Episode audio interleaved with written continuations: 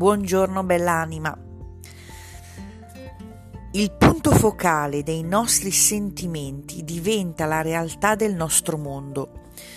E questa frase che ti leggo arriva dal libro di Greg Braden, La Matrix Divina, e quello che mi sta emozionando sempre di più è di come la scienza e la spiritualità dicano le stesse cose, le stesse identiche cose e di quanto il nostro ruolo nel mondo sia fondamentale nella creazione del mondo in cui noi viviamo e siamo.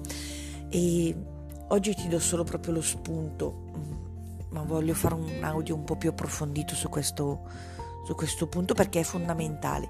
Quello che pensi e credi sta modellando il mondo, cioè sta creando il mondo che tu stai generando insieme a miliardi di altre persone con i tuoi pensieri, le tue credenze, quello che ti aspetti, quello su cui tu mantieni costantemente il pensiero e l'emozione, sta generando quella cosa nel mondo.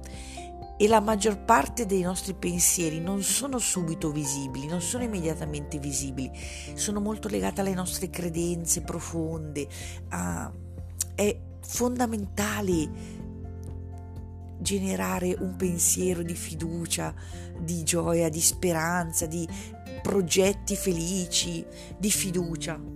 E non è facile perché il pensiero lasciato da solo devia verso la paura, verso il dubbio, verso il giudizio.